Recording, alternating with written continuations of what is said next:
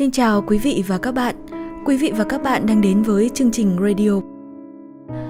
Và trong chương trình ngày hôm nay, chúng ta sẽ cùng nói đến một chủ đề mà chắc hẳn là có vẻ rất xa lạ với các bạn trẻ bây giờ, đó là những lá thư tay. Rõ ràng là trong cuộc sống hiện đại như bây giờ thì rất khó khăn để chúng ta có thể nhìn thấy những lá thư tay. Tuy nhiên thì chúng lại là biểu tượng của một thời đại đã qua, biểu tượng của tình yêu nam nữ. Và trong chương trình ngày hôm nay, chúng ta sẽ cùng lắng nghe những lá thư của một cặp vợ chồng nổi tiếng, đó là Xuân Quỳnh và Lưu Quang Vũ. Hãy cùng đến với lá thư đầu tiên.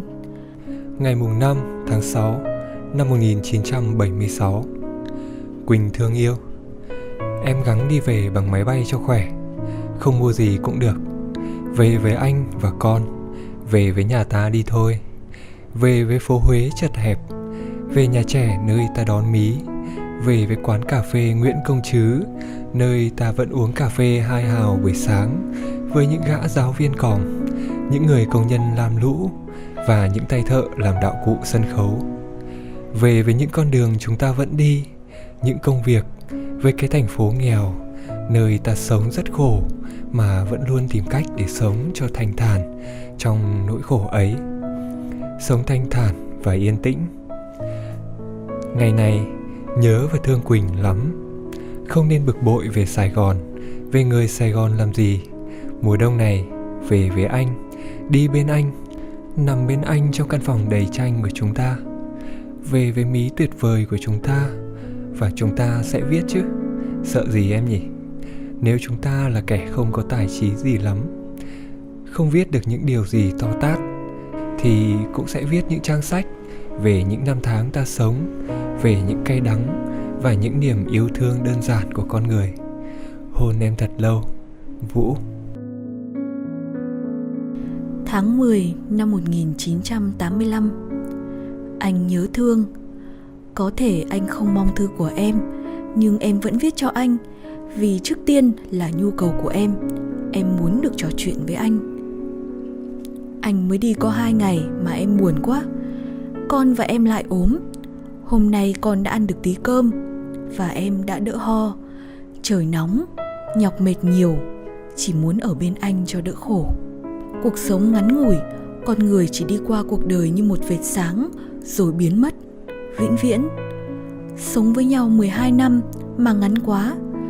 Dù có vài chục năm nữa ở bên nhau cũng chẳng là dài. Em và anh ngày càng già đi, Càng buồn nhiều khi trông thấy những người thân của mình ra đi. Em mong và sẽ cố gắng sao cho những năm sống của chúng ta vui và đỡ nhọc nhằn hơn. Em thương anh nhiều lắm. Anh vất vả, chẳng có phút nghỉ ngơi. Làm sao mà đỡ đần được sự nhọc nhằn được cho anh?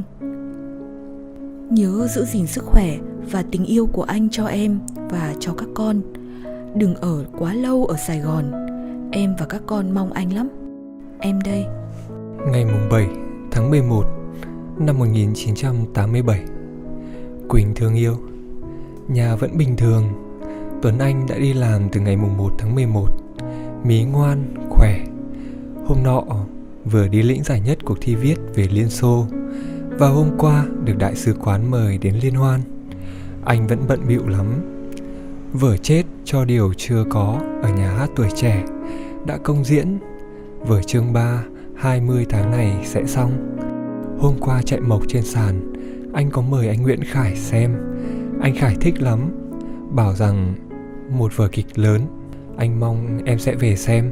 Chương 3 sẽ là sự kiện văn hóa trong những ngày tới. Anh rất nhớ em. Chúng ta sống với nhau đã 14 năm. Nhiều gian khổ, nhưng cũng nhiều niềm vui. Anh đã làm được nhiều việc. Một phần cũng nhờ em. Và biết rằng ở trên đời còn có nhiều cô gái khác. Những yêu tinh như em vẫn nói, Nhưng chỉ có em là yêu thương và hiểu anh. Hiểu cả những thói tật đến công việc và những nỗi đam mê. Ở bên đó, em đừng lo lắng gì về anh và các con. Cũng đừng khổ chi quá về việc mua bán.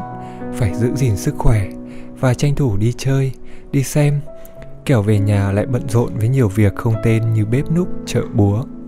Mẹ khỏe thơ về giúp anh và mẹ nhiều việc nhà. Ký tích cực giúp bà. Tuấn anh xuống chơi luôn. Anh đều để ý chăm sóc cả ba đứa. Em đừng lo. Anh Đức và Cần nói rằng tạp chí sân khấu Liên Xô số 10, 87 Có bài viết về anh. Em kiếm cho anh một số nhé. Hôn em nhiều nhiều. Anh Vũ. Đó chính là những lá thư mà chúng tôi muốn gửi tới cho quý vị và các bạn trong chương trình ngày hôm nay.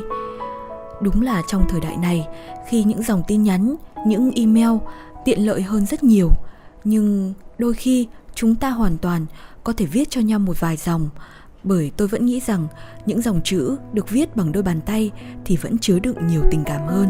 Cảm ơn các bạn đã lắng nghe. Xin chào và hẹn gặp lại.